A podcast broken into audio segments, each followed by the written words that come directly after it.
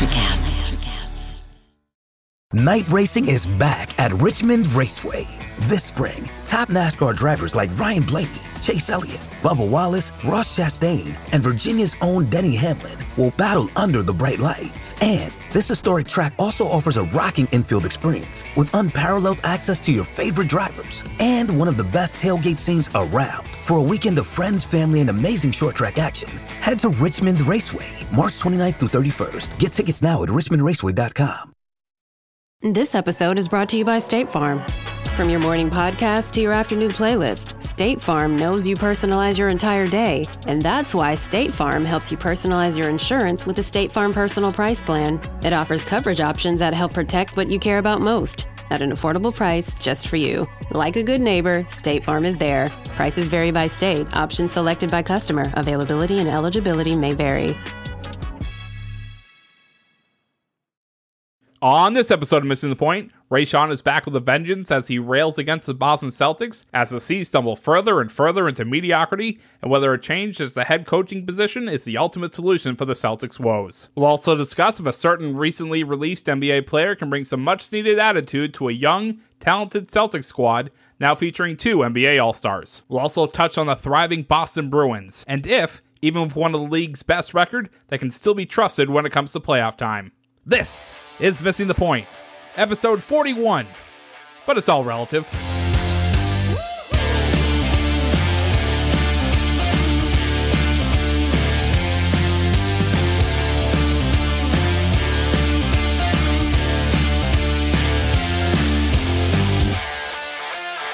Hello and welcome into this week's episode of Missing the Point. My name is Joe Malkin. I am your host, and I'm joined tonight by the man who has we didn't even know where he was. He just disappeared and then told us he came back. He spent a little time away, and maybe he'll talk about it, maybe he won't. But Rayshawn Buchanan, welcome back, and Mike Marcangelo is also here with us, and of course we have our EP uh, Craig D'Alessandro. So, guys, welcoming to this week's episode of Missing the Point. We have a lot to touch on. Last week the guys talked about the Celtics. Unfortunately, Rayshawn was unable to be there, so we're going to give him his due tonight. We'll also touch on the Bruins, but there's been some an interesting move in the NBA that we also want to get to that I think Mike is very interested in getting to. So, guys, let's kick it off here and, and start talking about these Boston Celtics. They're 15 and 15 coming into tonight's game we're recording on on Tuesday night and they are currently leading the Dallas Mavericks 56-55 at the half as we be, begin recording this episode. So, guys, 15 and 15, and they seem to have a tough time getting up for games. And let's start there. What has been the problem here for this team so far? Yeah, for me, it's, I think we talked about it a little bit last week. It's a matter of, it doesn't feel like they believe in their coach. They don't listen to him. They don't believe in it, in, in what he's preaching. And that's on them a little bit. But re- in reality like if you lose the room that's on you right? Like so brad stevens has to figure it out has to figure out how to get these guys going. And then when he gets them going for the love of god can you just hold on to a fourth quarter lead? We're 30 games into this season and i am so sick of, of, of being up by 18 20 24 in the fourth and losing. It, like it, you, you can't do that. And if you do that more than once, uh, or like once or twice, fine. But in 30 games, if you do that five times, that's indicative of the fact that you are a bad basketball team like or, or you're just not a good one i'll say that. Maybe they're not bad but they're not good. They're not championship level. So for me i think it starts and ends with brad. And like he needs to figure it out. He hasn't figured it out yet i guess we'll we'll see if he does. Ray you've had some very strong words for the uh, celtics head coach. Stronger than g. Willikers over there at the garden would give himself but what do you think of brad stevens performance this season? Well, I mean, I, I have to preface this by saying I used to be a supporter, right? You know, I was someone that was like, man, you know, Brad is doing a great job, you know, especially with those teams that really overachieved his first three or four years. And then all of a sudden, you know, they've got some type of prosperity, I've had, you know, had some real expectations, and he's failed. He is someone that is a good coach, and that's why I'm pissed off. I'm not pissed off because he's a bad coach. I'm pissed off because you're an actually you're actually a good coach, and you can't get these guys over the hump. And it's been like that since the really since the 2017, 2018 year. You have not one but two all-stars now, right? Really three if you count Kemba. Yes, he's not an all-star this year, but he's been an all-star for four years in his career. So you have three guys that have been all-stars, three guys that can get you 20 or more a game, and it's on him at this moment. And you know, Mike wants to put it just on Brad, and I get that. And trust me, this, I mean, I would say 90% of Celtics Twitter, Celtics fans are putting it on Brad. And I think it's the easy take to make. We got to aim this shit at Danny Ainge. I'm sorry. Like, you can, I don't understand how you could come into this year thinking, okay, well, we lost Hayward and, you know, we really haven't found a replacement for Horford. We didn't find a replacement for Kyrie. I mean, I mean, technically, you know, uh, Kemba coming in was that, but you know, you had you had so many guys on this roster that you really haven't found a replacement for. So at what point do we turn the turn the you know the pitchfork crew back to to Danny Ainge? Because you're telling me that you thought you were going to win with Carson Edwards, Tremont Waters, you know Taco Fall, who and I'm sorry DK because you oh you know you want him as a mascot. Man, the hell with the mascot. Chair for me, chair on the couch. Do like me, chair on the couch. I, I don't need Taco Fall taking up you know, a, a, roster spot and his ass doesn't see the court unless they're in a blowout or they're getting blown out. So I'm not here for that. Danny Ainge needs to reconstruct this roster, not next year, today. So that's where I'm at. But like I said, Brad does need to get it together, but I also put a lot of the blame on Danny Ainge as well. well. Let me put this out there in the ether for both of you. And we've talked about this in the past, and and it's almost as if there's a power to me. It's almost as if there's a power struggle without there being a power struggle. And what I mean by that is when Brad Stevens was brought in to be the head coach of the Boston Celtics in 2013, to me, the idea was we're going to build from the bottom, build with youth, and develop players like he did at Butler, right? That's the kind of coach everyone saw him as. And then there's Danny Ainge, who, for the 10 years prior to Brad Stevens coming in as the head coach, he was going out and getting the Ray Allens, the Kevin Garnett's of the world, right? So when you mention Al Horford, when you mention Kyrie Irving and Gordon Hayward, what's interesting is uh, I would say of those three guys, the one that worked the best was Al Horford. And he's also the probably on that list he's number three in terms of overall talent to me. Not this is definitely not definitive at all. And and in terms of how big his name is, he, he's number three on that list. They thought that Gordon Hayward would work because he was Brad's guy at Butler, and they wanted to bring in a guy like Kyrie, who we've seen the lasting effects of Kyrie. I, I Mike has said this before. We've seen the lasting effects of Kyrie with Jaylen Brown, and really with just about anybody that was here during that Kyrie Irving time. So I think there's a power struggle between the two guys at the top, the head coach and the general manager, where they're trying to make two styles of team building and basketball on the floor work, and it just isn't. Yeah, I, I think so. I think like when you look at the totality of what Ainge has done, let's say like since since Doc, right? I think he hit on Al Horford, and he needed to because that was a, that was your first max guy in a long time that's ever come here. But he also hit on it. Like he he has done pretty well supplementally throughout this, right? I don't blame him for Hayward at all because you just can't forecast that first game, that freak injury, Ray knows a little bit about something like that, and you don't know like what that's going to do to you long term, right? So, Kyrie, I think you know ten times out of ten, if you have the chance to sign him, you do it, and you just figure out if it's going to work. It didn't. I mean, and I think that you know what we're seeing now is you know Jaylen and Jayson like this is their team, but they still need a ringleader. And I think really any two young amazing players do. Like Jordan didn't win his first until his sixth or seventh year, right? Or sixth year with Scottie. LeBron didn't win until his ninth year.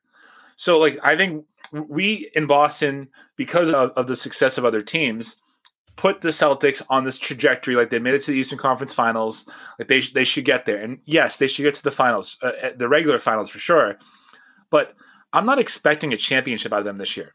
I just want them to to actually contend and to show me that they've learned from the past. Meaning, if you're up in a seven game series against the Miami Heat in the fourth quarter, every single game, you better win that goddamn series.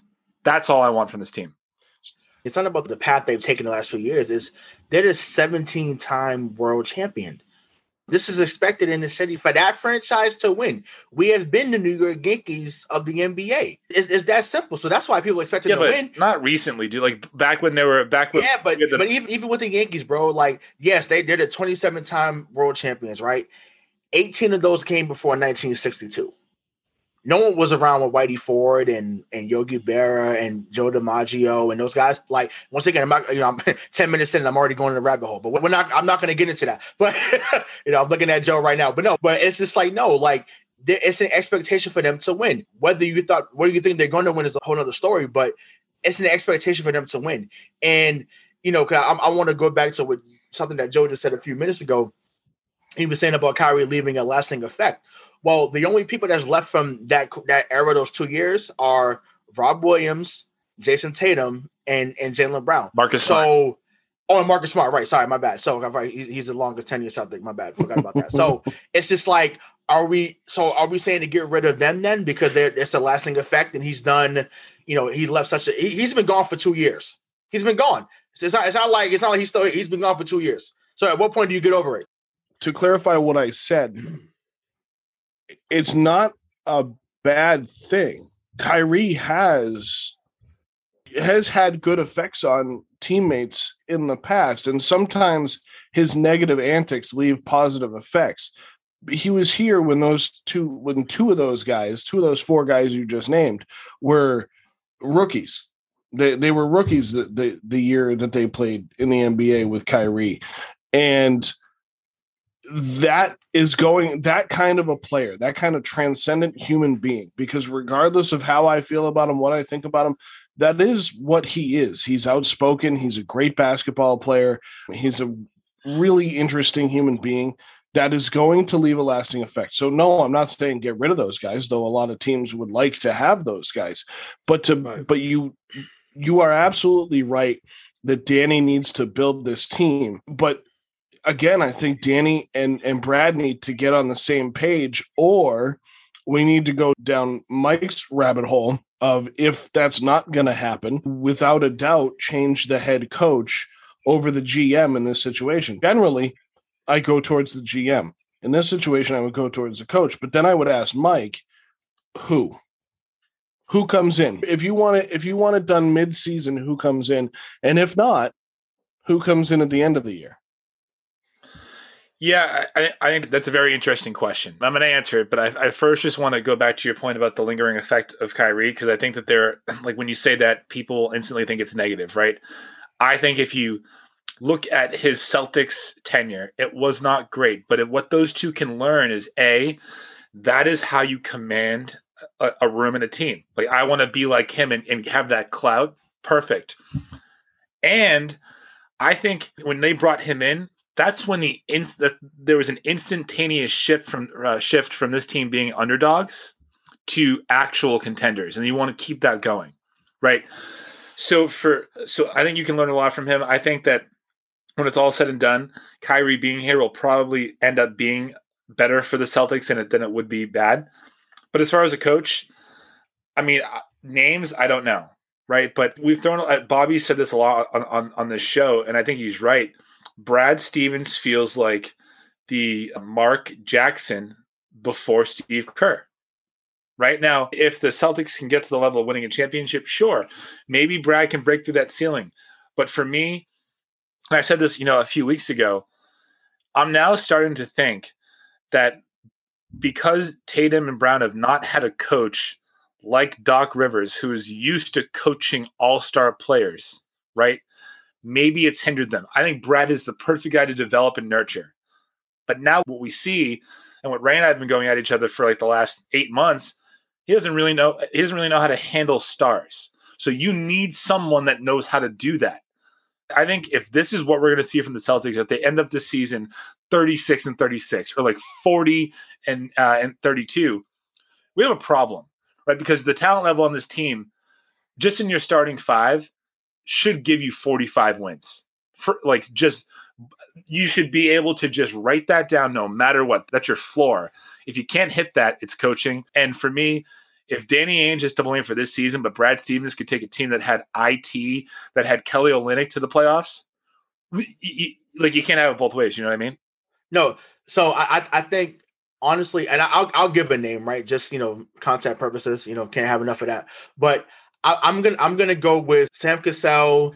You know, he played in the NBA 14 years. He was on the 08 Celtics team, so he's played in the city. You know, he you know he hit some big shots and and um, you know for that team in 08. So I think he's someone that's paid his dues as an assistant.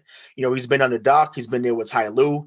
And you know, is he a little bit of a loudmouth and we're getting some people's faces? Sure, but that's what you need at this moment. And once again, he, he won three times. He's been in the NBA forever and you know he he knows how to win. And i firmly believe that you know he's someone that's not afraid of the moment. You know he wasn't afraid of the moment as a player. And you know i think that would give buy-in right away. Danny knows who he is. Excuse me. You know and he won't choke just like i did on, on the show. Excuse me. So that's just how it is. So i think that sam cassell is someone that could come in and do a great job and, and, and, replace Brad Stevens if we're going to attach the name to it. But once again, most Celtics fans fire Brad, get rid of so and so if you don't have a viable option, and I get it, we know, you know, dicks, assholes, it's not your job. We get it. I understand that. But if you if we're having a conversation, you don't know who to put somebody, you don't know who to put in there, just stop bringing the shit up. Let it go. Well, see, and that, that's the problem we have in so many sports, right? When Patriots fans, and we've heard it, whether it's on radio media or social media in this town, it's few and far between. But we, people are calling for Bill Belichick's job, and it's like, who do you want? So it's kind of the same thing with Brad Stevens to me because Mike just said it. We've always said it that we've been very consistent about that on this show. Brad Stevens is a good coach. We like Brad Stevens.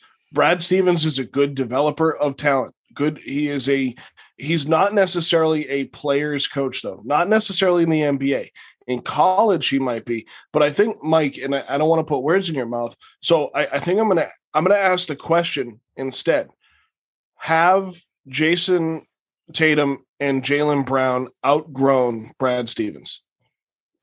If this is what we're seeing, if, if the Celtics are truly this team that we're seeing this year and what we saw in the Eastern Conference Finals of last year, then yeah, I think it's over. And I, I think that you know, kudos to Brad. He did something that that other coaches didn't really want to do. Like we had a Hall of Fame coach here, Doc Rivers, did not want to be part of a rebuild, right? And I held that against him for a long time. Still kind of do. I think Brad was the right guy for that moment what I'm what I'm learning now is, and it's just based off a you know scoreboard, is that he's not the right guy for this moment. So we need someone in here that is not afraid to get in Jayson uh, Tatum or yeah Jayson Tatum's face, Jaylen Brown's face, Marcus Smart to calm him down, to scold him after yelling at a referee after Peyton Pritchard hits a game-winning layup. Right, like you need to keep the team in, intact. You need a guy that is able to do that. So a guy like Sam Cassell, I think a guy you know, even again, I don't know what Mark Jackson's doing. What's he doing? No, no, no. no I, uh, Sam Cassell. Yeah, he, he, yeah, Sam Sam Cassell. On, I mean, granted, he's he just signed with LA, but I would have taken Ty Lue. Honestly, I would have taken him. You know what I'm saying?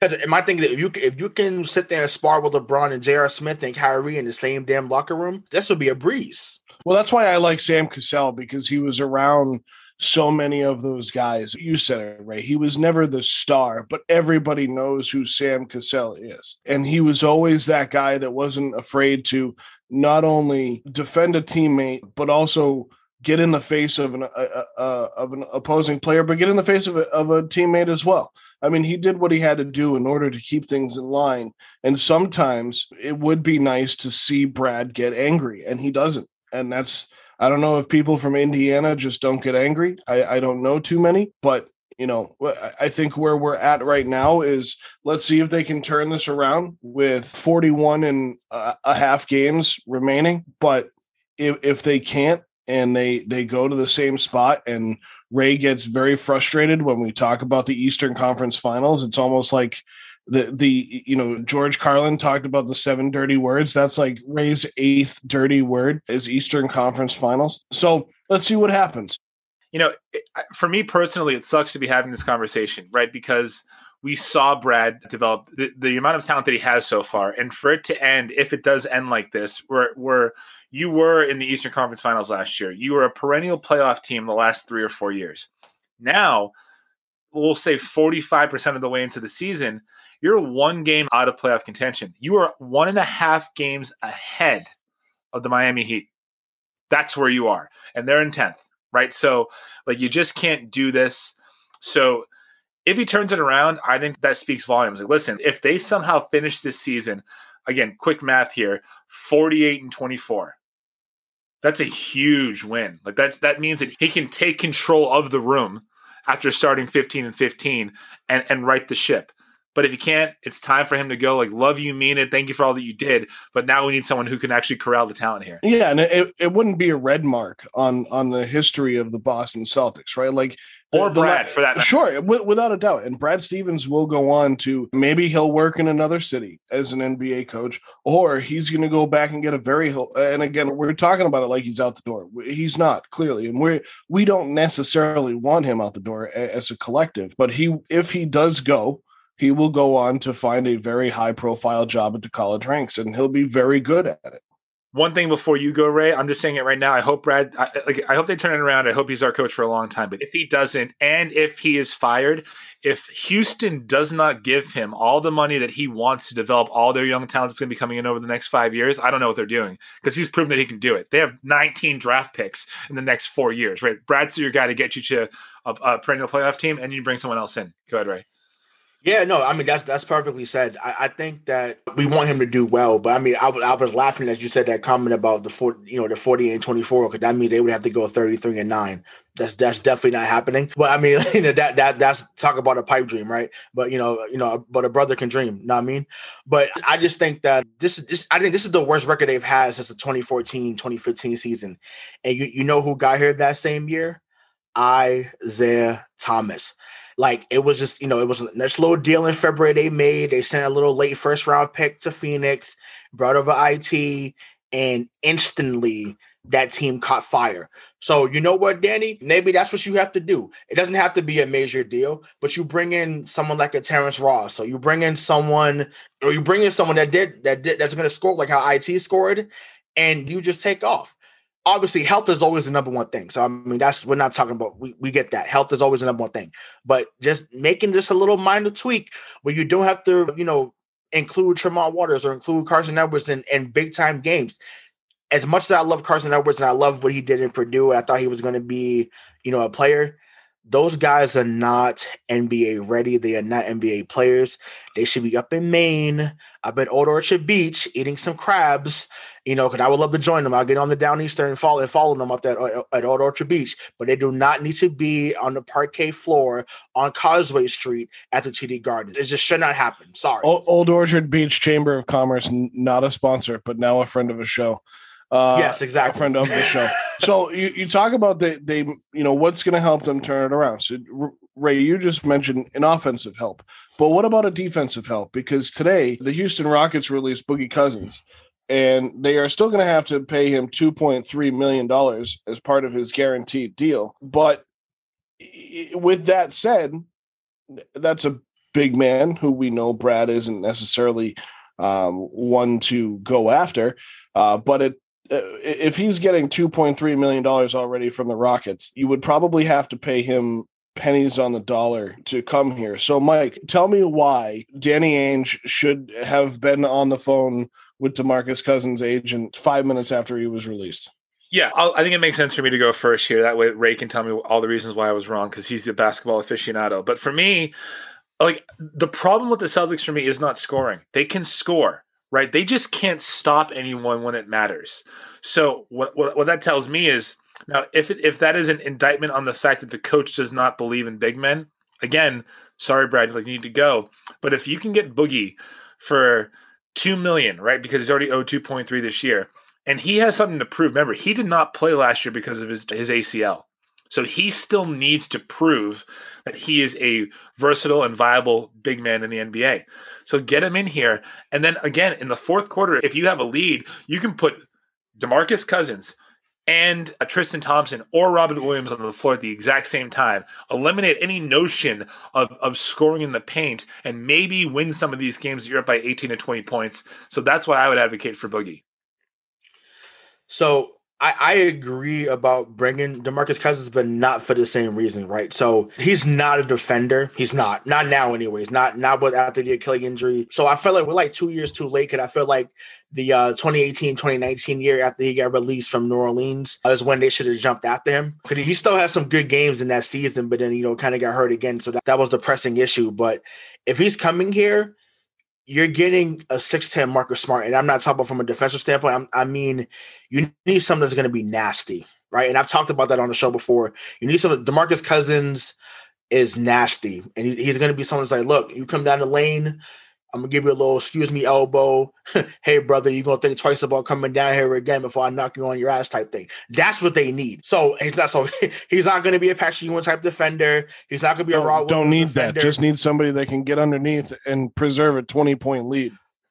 Right, right, no, right. But I'm saying I, you just need someone that's nasty though down there. Yeah, what they need is a guy that's going to make you think twice about driving in, right? And someone that has, over the last four years has averaged nine defensive rebounds a game.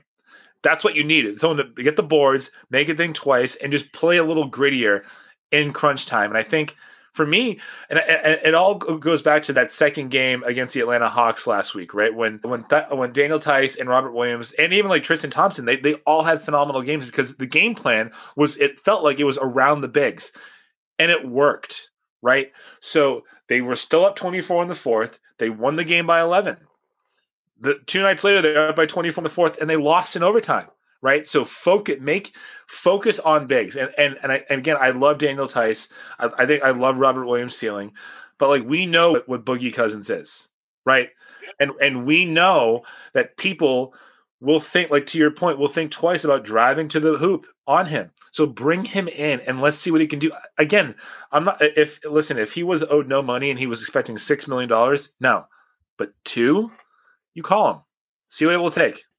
Yeah, even a couple years ago when he wanted five, I'm like, you're telling me we can't take a flyer for five million dollars, but you still, but they ended up giving you know Enes Kanter the same deal, and I was like, really? But I'm like, okay, but that's that to me was wild. But you know, because you, you know what he is right now, because we had him a couple years ago, and, and, he actually played very well while he was here, well at least for a few games. Was uh, Greg Monroe. Greg Monroe couldn't guard a parked car, but he was a phenomenal passer. So was Boogie. He was a great rebounder. So was Boogie. You know, he was someone that the, that the guys loved. Tatum and Brown, those guys loved. They loved Greg Monroe. So, and you know, Boogie's been a great teammate his whole career, from what I've heard. So, you know, why not go, go make it happen? So the Celtics sit uh, in sixth place in the Eastern Conference at 15 and 15, half a game behind the Toronto Raptors and half a game ahead of the New York Knicks, which is sad because the New York Knicks are not a good basketball team. Well, you know what? You know it's more embarrassing. For the, actually, I think the New York Knicks are a better basketball team than we gave them credit for, and the Celtics are playing like a worse basketball team than we expected. Well, we, they're definitely worse than we expected to this point because I think even the Eastern Conference team had them in fourth finishing, and I think we all kind of agreed that 3 4 spot was going to be where this team finished. And right now, surprisingly, the 76ers are still up there in first, and, and not uh, that big of a surprise, followed by Brooklyn, Milwaukee, and Indiana, and Toronto, and then Boston. So they definitely have some work to do to get to that spot that we expect them to be in because I have if the playoffs started today, uh, they would be playing Milwaukee in the first round of the playoffs. Yeah, and if they're playing like they're playing right now, that like that series would be over in five, I think, because yeah, and that, that's an indictment on the Celtics. I don't think I don't think Milwaukee's great. I think the Celtics would be up by 12 points in every fourth quarter and fucking blow it. That's what I think. Yeah, I mean, Ray, don't don't green team it on us. Like, let's be. well, I'm saying no, no, no. If, if, if you had said against Philly or Brooklyn Web in the first round, I'd have been like, yeah, for, for, right. But I just my my thing is this is the same team that still beat Milwaukee early in the year. Like, I, I just I don't think. I don't like I said, I don't think Milwaukee's that good. So I, I, guess that team we'd actually have a shot. But the Brooklyns, the Phillies, and actually, actually we talked about this early because you know I, you, Mike has stumped me on this. Hell, if Indiana faced us right now, Indiana would beat us too. Yeah, I, that's just what I firmly believe. But Milwaukee, no. It's, they literally is Giannis against five. That's literally how they. Well, play. I think Khris Middleton and Giannis right now are. I, think if Middleton can do what you said he needed to do, if he can put up twenty a night or twenty five points a night, then it's a problem because th- th- then there's fifty five points coming from two people and you don't know what, what else to do. Middleton's been pretty good this year, so uh, but I think before we, because it, it kind of looked like you're going to transition, Joe. Before we transition, can we maybe just say that Marcus Smart's role in this team ha- is actually, I, I think it's that important because this thing that's been happening, he's been out right? They don't have that true gritty guy, that true nasty guy that will go in and fight for you every single play. So I think if I was Marcus, like you never want your team to lose, but this is just proving how important he is to this team.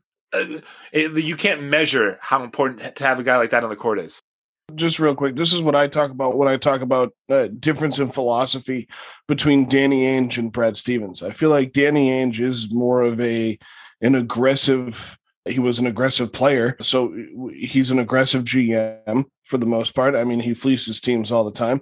And then you have Brad, who to me seems passive uh, in a lot of ways. So you have players playing that style that the coach wants them to, but naturally they're just not that kind of guy. So I, I, just see it as like an oil and water situation where everything looks okay on the surface, but if you really look close, you can see that there's some kind of a split, whether it's in the locker room or even on the floor. And, I'm not crying wolf or, or hitting the, the panic button here, but it, it's it just seems like there's philosophical differences and that's okay because I don't think anybody's really upset with anybody on one side or the other. I mean, that, that's coming from me, who's not the biggest basketball guy. I shouldn't admit that. So, just kidding. Yeah, I, I just think there's a there there's a philosophical rift between the the players, the GM, and the head coach that needs to be rectified. They're four and six in their last ten, but however, today, I mean, let's talk about these two guys before we transition on. Okay, so Tatum and Brown are all stars. They were so bad. They They're so bad. Oh God, oh, this is so bad.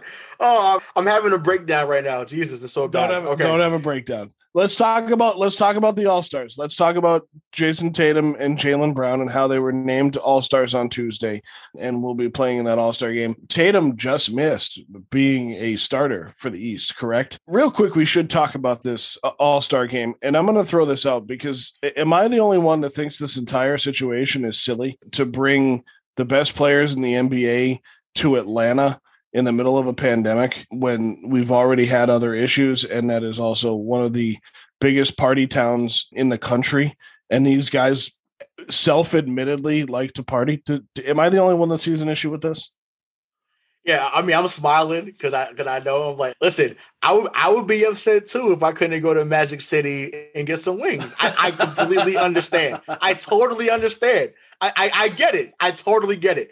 You know what I'm saying? So uh, haven't been to Atlanta in a while, but I, I totally understand. So, but I mean, no, it, it's not dumb. Like I said, you know, LeBron has spoke against it. Giannis has spoke against it honestly, I think Tatum is not really too hot on either. But you know, he's still the, he's still at the stage of his career where it's like it's still cool to be an all star and still make that team. So you know, and the same thing, you know, Jaylen Brown's coming back to his hometown, so I'm pretty sure this is really an honor for him. You know, so and from what I heard, I think I heard Kendrick Perkins say it. I don't know if it was on the NBC uh, broadcast or on on the Four Letter Network, but he had mentioned that they basically the players are getting flown in the night before, right? So they're getting flown in the night before They'll be in the hotel doing whatever festivities, and then you know they'll have the game Sunday, and then they'll be right back to their teams afterwards. So it seems like they're trying to mitigate some things, but once again, that's what the players are really mad. They're not they're they're not mad about necessarily playing the game.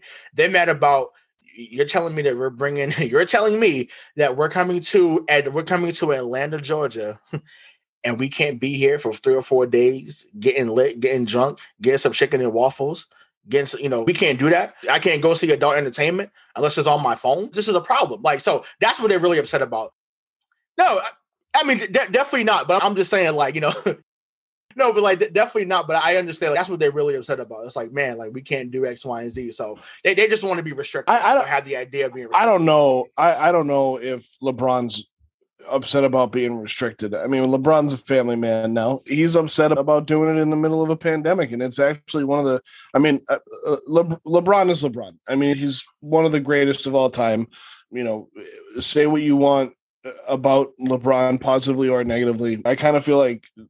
I, I feel the same way about LeBron as I do about Tom Brady. Not to open that Pandora's box right now. No, uh, Joe. But I know, but I do. I, I do. I just think there's he needs to concentrate on what he's doing, and he does. Well, he- LeBron James built and funded a school. you're Tom- absolutely right. You- You're one. No, you're 100 percent right. But what I'm saying is that I to to get back to the point, I agree with LeBron James on this when he comes out and says that he has concerns about playing this All Star game. He- He said he has concerns about actually doing it, the process. So some guys may have a problem with not staying there for three three or four days, but man, they you're you got to be responsible in a, in a situation like this. So put you put your whole team and the entire league in question if you give these guys the ability to go out and and do what they want. And that's not an indictment on those guys because listen, I would do the same thing, right? But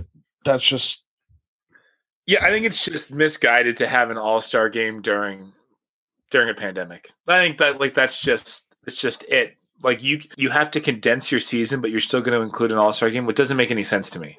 And I think for the players, like it, it, it- they feel the same way. But for the fact of the matter, there is going to be one. You have two players on your team: Jayson Tatum averaging 26 points. Jaylen Brown averaging 25 and a half points per game. You have a tandem like that that's putting up 51 points per game on average. It's where we, you know, I think if you go back to that Brooklyn trade, right, that Danny made and, gave away, you know, Paul and uh, KG and got all those picks. Now you have, this is what you have, and I think like it's a that that the trade ended up being a win for both teams. But kudos to Jayson and Jaylen. I think I have a negative thought about the All Star game because of what happened last year in Kemba. I think he was never the same after that game. Like he played that game hurt, and we know it. Everyone knows it. And then he was just out and gone, and and, and really hasn't been the same Kemba since. There have been flashes here, but you know I think it's great for them to be recognized as the best you know in their field. But for me, like this isn't this isn't a time to have an All Star game. In reality, it'd be really cool if they were like, yeah, like we're not going to go, we're going to stay and, and like actually listen to to Brad Stevens for the next two weeks and, and learn how to play basketball his way. well, they'd give the guys five days off, and that was one thing that LeBron talked about is that they could take five days off and not have to be at the facility. So in in in theory, well, but in theory, you're absolutely right, Mike. But I mean, you know, they I, I I actually have a theory though. So just for this season, because obviously, you know, I've hopefully, you know, things are closer to normal going into the 21-22 season. But, you know, only because if, you know, if Adam Silver and the rest of the NBA uh, officials had said, hey, you know, we promised you guys that we weren't going to have an all-star game, you know, miss the pandemic, you know, but then once again, players, I have to come back to y'all players you guys agreed to this because you knew there was more money involved. Don't play them. Don't play the martyr role and come out here like, man, you know, it's a pandemic. I shouldn't be. No, you're mad about not getting wings and seeing adult entertainment. That's what you're really mad about. You want to get paid, and it's okay. That's fine. Just admit that. Be honest. But if I'm Adam Silver, if you want to save face, why not say, you know what? How about after the season, those that were considered an all star, why don't you come down to Atlanta after the season, after the regular season, or even after the finals, right? You just come down, we'll do like a weekend event in Atlanta, and you just go from there. Because who knows, maybe more people have the vaccine, maybe we have other stuff in place that more, protocols, and you do it like that for this year. But that's the only that's the only grade they should have. But once again, the players, hey man, ch- chill out, get off the high horse. You wanted to get more money, which is fine. I understand that. So shout out to Chris Paul and Kyrie and you know Jaylen Brown, those that lead the Players Association. Y'all wanted more money. You wanted more wings. You wanted more entertainment. I understand that. that's true. The Players Association ball, ball game. They did sign the contract for the All Star game. We're going to transition now away from the Boston Celtics. We're going to stay in the same building, though. We're going to pick the floor up. We're going to turn the temperature down. And we're going to talk about the Boston Bruins, who just played a game out in Lake Tahoe. But as Mike mentioned, not on an actual lake. Was just on the fairway of the 18th hole of the golf course. But the Boston Bruins are 11 to uh, 11 3 and 2 in in the Atlantic division, uh, a division we thought was going to be harder. I didn't expect them to be 11 3 and 2. 24 points first in the Atlantic division. They're 7 2 and 1 in their last 10. And as I mentioned to Mike before the show and he was like, "Oh yeah, they're pretty good. They're 11 3 and 2." I said, "Well, that means they're actually really 11 and 5." But 11 and 5 is still good. That can win your division in, in the NFL, right? So, Mike, I- I'm going to let you lead it off with your thoughts on the Bruins here because they are having a good season overall. This is really tough for me, right? Because you're sitting here at 11 3 and 2 and before the season started we saw like how the play was going to be broken down and we, we all said like this is going to be a really tough year so far they're doing great. Tuukka's playing out of his mind. We have, you know, Pastrnak and every everyone's doing their job. Like in, in that respect, you have Marchand leading the team with 20 points, Bergeron 19 points, Pastrnak four. Like that's what you want to see. 16, uh, you know, or nine goals for Marchand, seven for Bergeron, nine for Pastrnak. That's great. Tuukka's playing really well. So like kudos to them. But we won a president's trophy or would have won it last year, right? We also we yeah, we also won that I believe in 2014 or a couple years ago. And what happened? The real Tuukka Rask showed up in the playoffs. So for me, it's hard. And I, but so I'm like we're trying to walk this line, right? They're they're they're just doing all the right things. They're seven two and one in the last ten. They're a plus fifteen point differential between uh, them and everybody else. But I just know I have this feeling in my gut that tells me that come playoff time, Tuukka's going to have cramps. Pastrnak's going to go do handstands in the north end and, and, or punch a wall and take himself out of it and not be where he needs to be or be the player that he needs to be. So great. They're going to have a, a great regular season. Honestly, I said this before in the chat, and I'll say it again now so you guys can all hold me against it. I don't care if they go – let's see, they're playing what 56 games this year, right? So I don't care if they go 51 3 and 2. I still wouldn't buy them to win the Stanley Cup because of who their goaltender is. Jeez, Mike, you're you're so negative, but I agree. I, I agree because you know Tuukka Tuukka's played out of his mind. Halak has played out of his mind.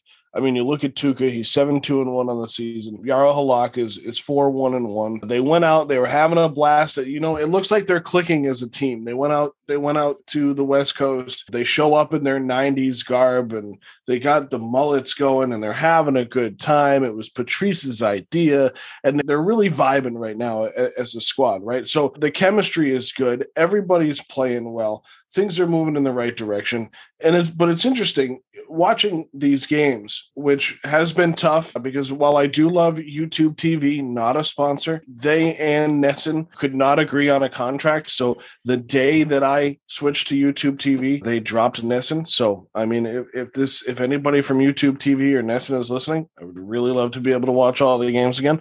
But following along with the season it, it's been interesting to watch because they're above average, not great, is really where I see this team. Defensively, they're having a tough time. Their right wing is not always strong. They've been bit with the injury bug the last couple games, but they've they've made it work. Granted, they have had no COVID issues of their own. They have played or been scheduled to play two teams, including Buffalo, where they had two games postponed because Buffalo had COVID issues. So they've had a, couple of bumps in the road uh, on that standpoint. But Mike, I can't totally disagree. I think the better barometer for a season like this season is that 2014 President's Cup trophy win. And the only reason is last year was such a weird year.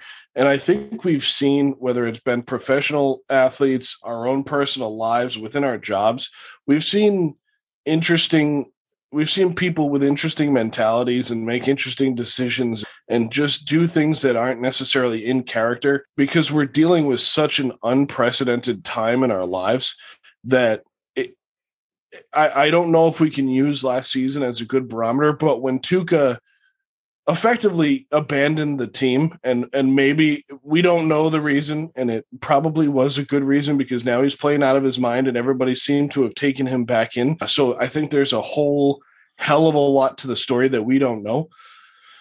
But you're still right because he still crumbles under pressure of the playoffs and i don't think this team is good enough from top to bottom to go ahead. So while you talk about the some of the off ice stuff getting in the way, and then Tuukka's performances in the playoffs, I think the on ice team themselves doesn't necessarily have what it takes. And I hope that Bruce Cassidy isn't the issue. And we're having a, a, Brad Stevens conversation about the Bruins in 2021 22. But I can't disagree. But right now, they're playing so well and they need to keep that up. And honestly, I think this trip outside of the Eastern time zone was great for them. Yeah, I, I, think. Listen, it's hard to say what I just said and it not diminish like what they've done so far. And I'm not trying to do that. No, I I'm, uh, I wasn't trying to say that you were. No, either. no, I, I know, but I, I'm like carrying it back. I'm like, well, you just kind of you just kind of sound like an asshole. But in reality, like like Tuukka Rask is 298, 298 wins, 160 losses in regular season. It's pretty good, right? Like that's really good. In the playoffs, he's 51 and 42. So something happens. Something, and that's not all his fault at all. I, I'm not saying that at all. I, I don't. I blame. I think I said it last, you know, last year, but uh, on this show, Tuukka makes all of the hard saves look easy and doesn't make any of the easy saves. That's just a fact. He, does that the most in the playoffs. So for me, like what you need to see out of this team consistently, and for me, I mean, maybe the listeners out there are different and, and they can be swayed.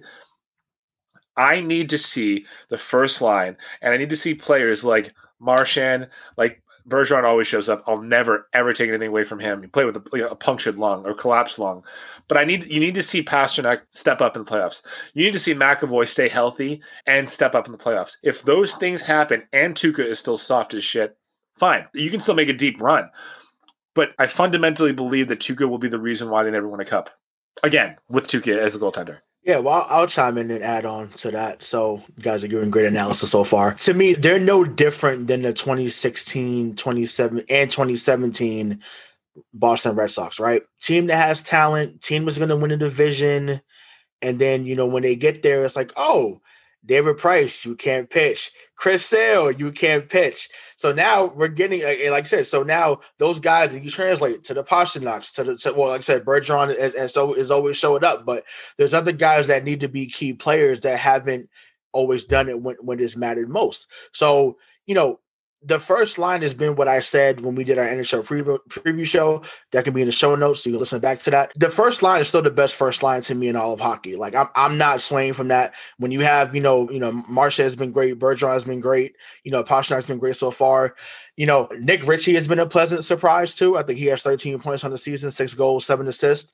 You know, so that's pretty cool to see. We do have a couple of defensemen that's in the minus when it comes to plus and minus. So I don't know if that works the same way as it does in basketball, but if it does, mm, it means your defensemen suck. But I, do know a guy that went over in DC, but we're not going to bring that back up this evening because I want to stay in a good mood until I go to sleep. So we'll, we'll let that go. But at the same time, that has that has to change. And once again, like Mike Mike said it, Joe said it. You know, Craig feels the same way too, even though he's, not speaking, he's just listening to us.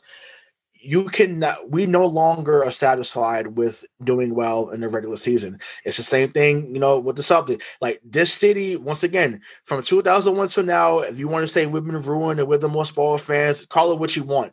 This was long before the 2001 era. So, and once again, especially with the Bruins, we've they've seen guys like Esposito, they've seen guys like Bobby Orr, they've seen guys like Terry O'Reilly, they've seen guys like Cam Neely, they've seen guys like Ray Bourque, who wasted 21 freaking years here. And as soon as his ass went west to Colorado, up in the Mile High Mountains, his ass won with Patrick Roy. This is not something that we just woke up and said, well, they got to win, they got to do this. They got to find a way to get it done when it matters most. Like Mike said, 51 and 42. Guess what, Tuukka? That means you medi- you mediocre, dog. And we don't need we don't need that around here. If, if, that's the case, put, put put me on the ice. Let me roll around once my ankle feels better. But let me roll around and do and do what I can do. You know what I'm saying? Like maybe you know maybe I could be the you know maybe I could be the missing piece, right? This, this belly can hold a lot of different goals. I can move from a ninety percent. I can move from a ninety percent save rate. That, that's what Tuukka's at to maybe a ninety two or ninety three. Because ninety is is decent, but it's not where he should be like at a ninety two three or a ninety two five. You know, maybe a ninety three percent, right? So that's where he needs to be. So ninety is okay. He's getting away with it because Boston is like we're killing everybody as far as scoring. As we, you know, we just beat Philly the other night, seven to three. So I, I get that, but you know, he needs to get to that 92 and 93 clip to be really elite. Right now, he's just kind of he's coasting because we have a good team and they're scoring a lot, but that he's it's gonna have to tick uptick a couple of percentage points in order for him to be elite and for us to get to where we want to go, which is the Stanley Cup. Yeah, I, I mean, I just think, you know, for me, you gave Tuukka that huge contract. So when you pay a goaltender eight million dollars a year, he can't be the reason that you don't win.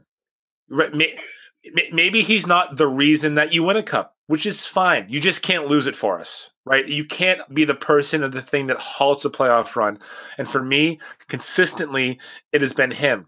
Last year, for me, when he left, I know that there was a family emergency. I, I get it. That that, and I, I'm glad everybody's okay.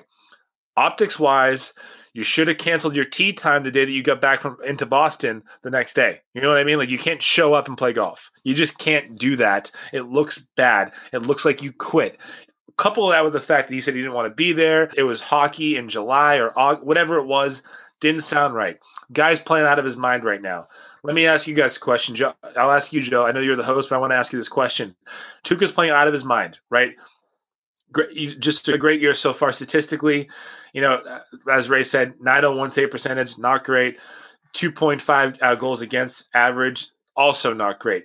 In nut cutting time, you are down, or let's say you are tied one to one.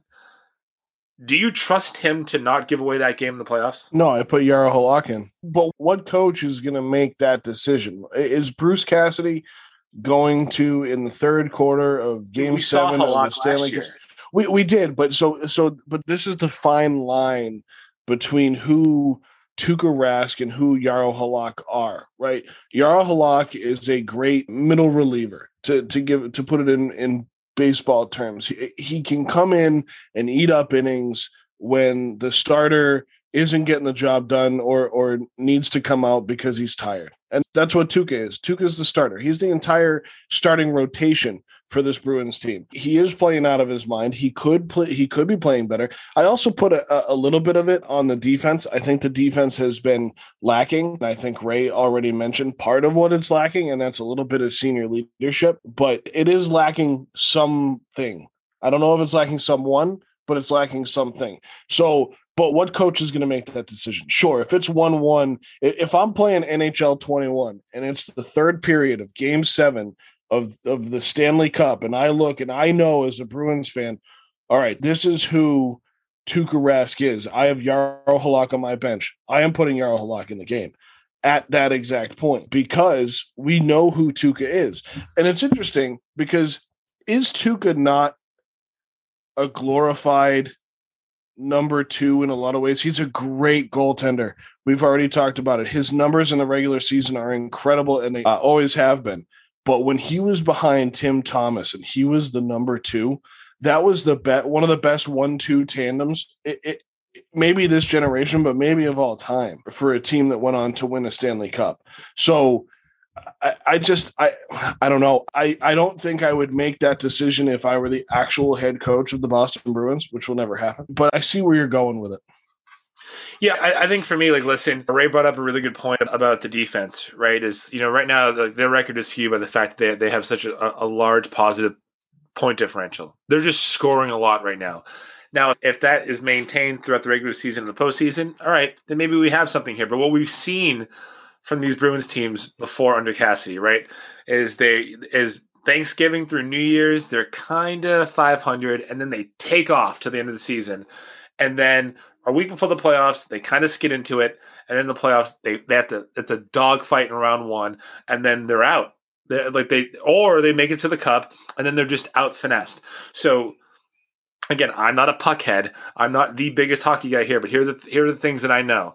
If for this team to win a Stanley Cup, Tuukka Rask has to play the way that he's played all year and not bail on the team, not mentally, not physically, not anything. He needs to be there and be present. Pastrnak needs to not be afraid to finish a check or take a check. He needs to be a physical presence as much as he possibly can be uh, out there on the ice, and the defense needs to hold up. If that happens, they're a Stanley Cup contender. My my gut is telling me though that not all those three things will happen. What blows my mind about it too, and looking at the numbers, is that Pastrnak is already playing the way that you want him to play, and then he's expected to play in the way the entire city of Boston wants him to play. He missed seven games to start the year he's third on the team in points.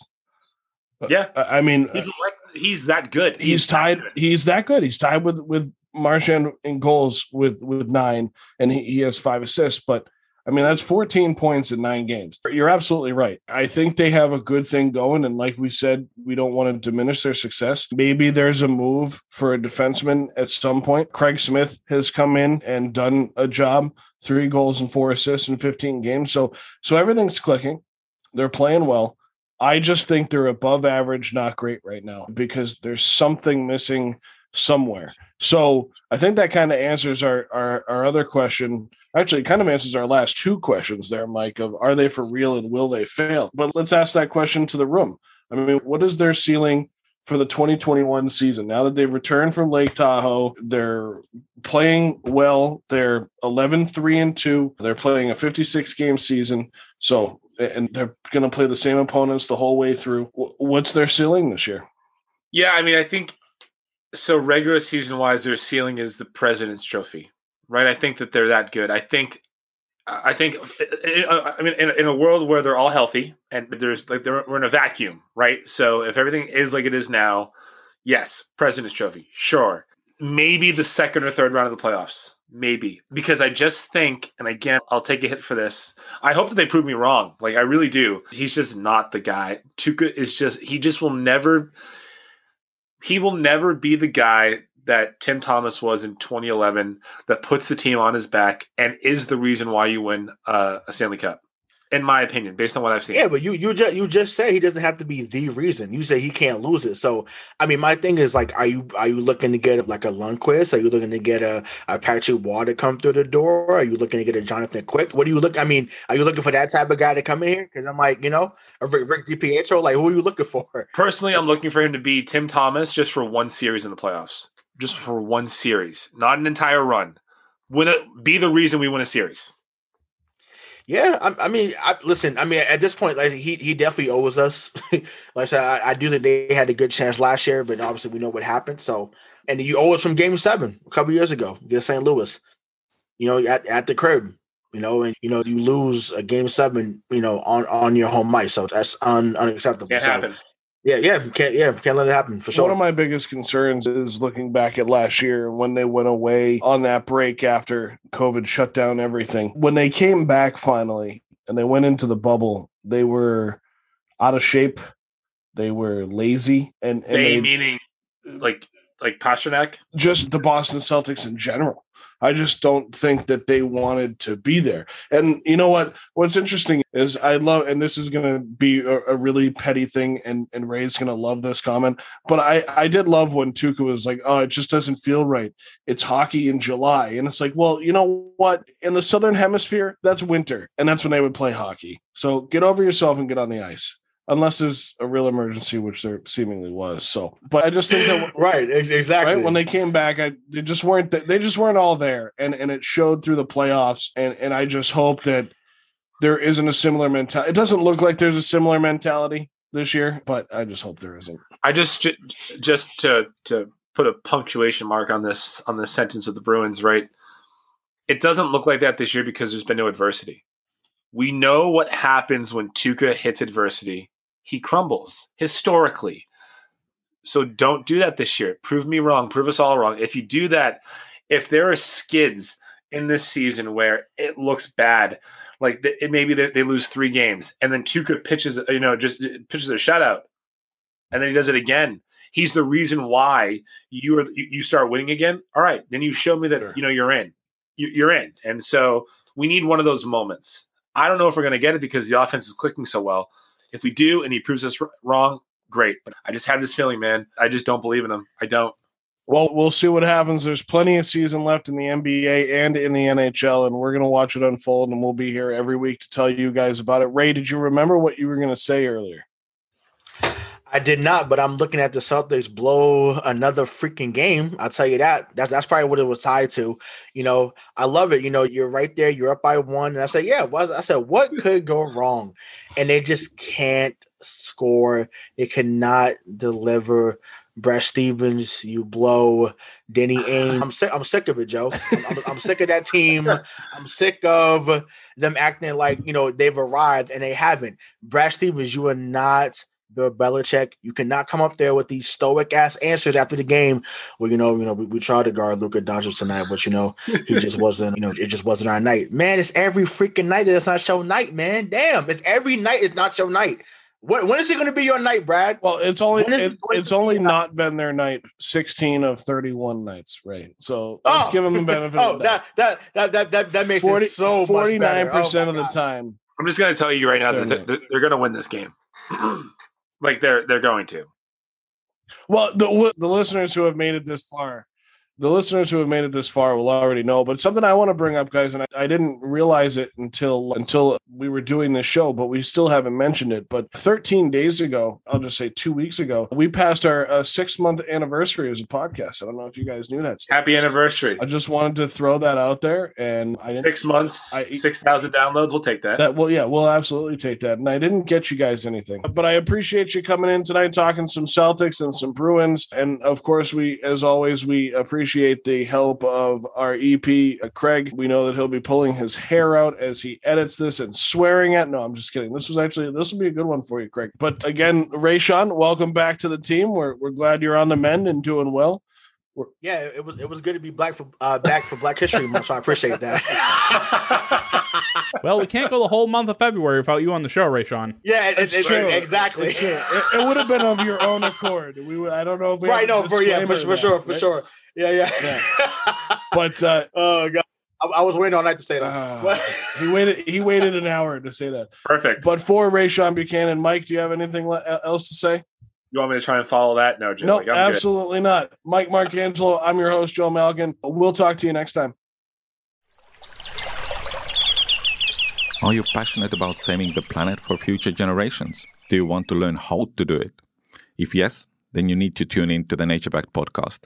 It's a talk show covering the changing world around us, from renewable energy, sustainable agriculture, circular economy, to ESG and social innovation. Don't miss this opportunity to discover how you can join the movement and make a difference. Subscribe to the Nature Back podcast today on your favorite platform and get ready to be amazed. Have you ever wondered what actually happens in Congress every day? Stay informed on Capitol Hill's daily happenings with a concise, factual summary of the Senate and House of Representatives' activities from the previous session, free from bias, on the Congressional Record Daily Digest podcast. Subscribe on your favorite podcast platform and discover the process from the heart of U.S. politics. The Congressional Record Daily Digest, an Electricast production. Electricast.